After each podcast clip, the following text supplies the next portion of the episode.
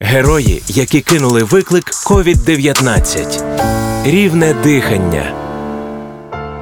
Мене звати Сайко Марта Іванівна, я керівник центру терапії. Це найбільша локація. Мабуть, в Україні в нас розгорнуто 450 ковідних ліжок. Він досить новий, йому два роки. З'явився, коли почалася пандемія ковіду. Наше керівництво побачило, що кількість пацієнтів зростає, і потрібно розгортати більшу кількість ліжок, добирати медперсонал. І Ми мусимо допомогти львів'янам і не тільки львів'янам. І ми розгорнули, придбали апаратуру, збільшили реанімаційне відділення ковідне і почали приймати пацієнтів пацієнтів.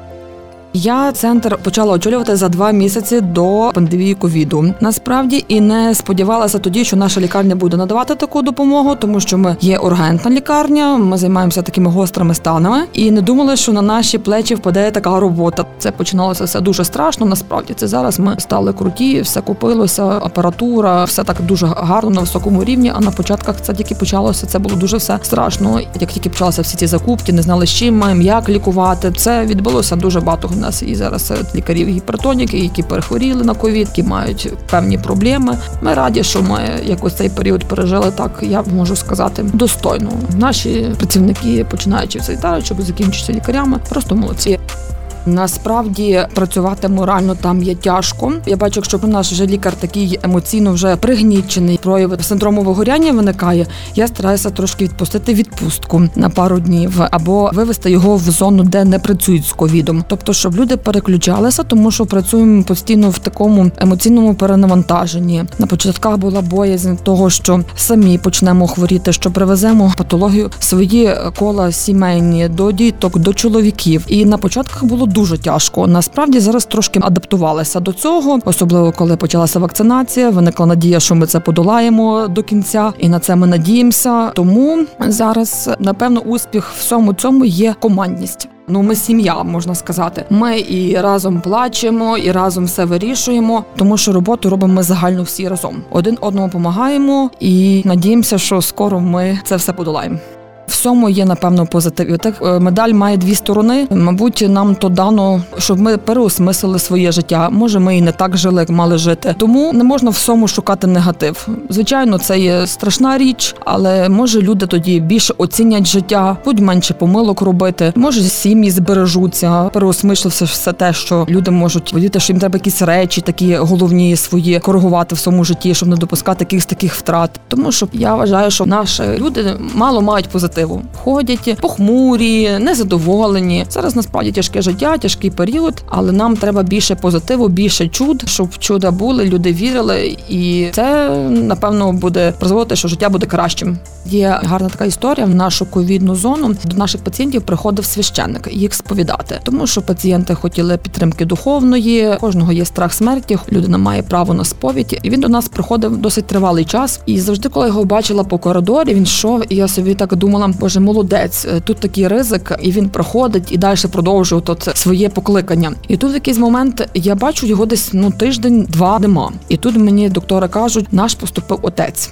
Дивимося комп'ютерну томографію, і там важке ураження легень до 80%. Ми пішли його дивитися з лікуючим лікарем. Він справді був тяжкий. І я так вже попередила реанімацію, що всі шанси, що день-два в нього почне падати показники, і він піде, мабуть, врав. І якесь е, таке було відчуття, знаєте, такого страху. І ви знаєте, він постійно був такий стабільно тяжкий, але він ще всіх так в тій палаті і так підтримував. Дихом киснем, мав такий позитивний настрій. І він день за днем він почав зробитися кращим. Обійшлися ми без реанімації. Він ще всіх підтримував після того, як йшов на таку реабілітацію. І це було дуже добре, що він, мабуть, мав сильну віру, Божу ласку вийти з е, такого масивного ураження і зараз продовжує свою добру справу. Він далі приходить до нас і сповідає наших пацієнтів, завжди вітається, усміхається, завжди таки на позитиві. Тому це насилає такий поштовх, що мусимо вірити, надіятися і робити добрі діла, що вони нам повернуться.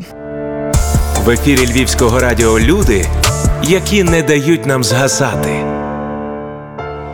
Дуже нас згуртував власне ковід. Просто люди, які працюють в тих зонах ковідних наших, вони потім по інакшому починають дивитися на життя. Люди бачать цінність життя насправді, що не все вирішують гроші, що все більше в Божих руках. Тобто ми це робимо, але не все напевно є Божа воля. І були купа таких випадків, що були хворі тяжкі, і вони вийшли, а були легші, які все робилося, і вони, на жаль, пішли з цього життя, і молоді пацієнти. І коли ти там працюєш, бачиш, що треба цінити те, що ти маєш насправді. Бо деколи люди не задоволені і не оцінюють те, що можна втратити це все. За якийсь час міняється життя, якість життя. Тому люди, які там працюють, дуже добре знають ціну життя, і десь не беремо собі такі до уваги дрібниці. Тобто, ми стали такими цінимо все, що маємо на даний момент. Маємо діток, цінимо, маємо чоловіків, цінимо, маємо колег, маємо друзів. На початках того всього це недооцінювалося насправді. Ковід відкрив очі на такі людські цінності. Тепер люди не можуть так подорожувати. Тобто, чому не подорожували, коли могли подорожувати? Чому не ходили по друзях, по гостях, не знаходили час до рідних, бо працювали. А тепер е, більше може і часу виникає, але обмеження, карантини почалося. Мені здається, ціна таких людських відносин. Ковід так загострив. Люди почали більше це оцінювати. Ті, які бачать, що насправді є ковід. Він е, зробив вплив на людство загалом, не тільки на медиків. Я думаю, що всі це дещо переосмислили.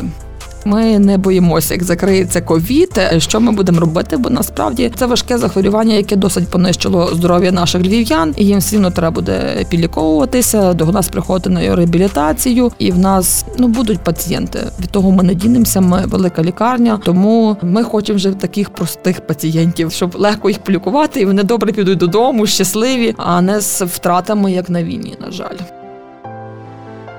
Мої мрії. Це щоб кожен вірив в чудо, щоб моя сім'я, родина була здорова, щоб мої колеги були також здорові, чемні, щоб в них була мир і злагода, щоб ми були добріші, щоб ми цінили те, що ми маємо, щоб до нас не прийшов омікрон, щоб у нас не було таких спалахів такій кількості, щоб наші люди були здоровіші, щасливіші, добріші, щоб ми були один до одного львів'яни добріші, не тримали зла, щоб ми простили тим, кому гнів гніваємося, щоб були разом командні, тому що це велике свято, щоб ми повірили в чудо і нам мирного неба, не тільки на всій Україні, миру, злагоди, відвідати своїх родичів, близьких, за них не забути, тому що ніхто не знає, кого що чекає в цьому житті.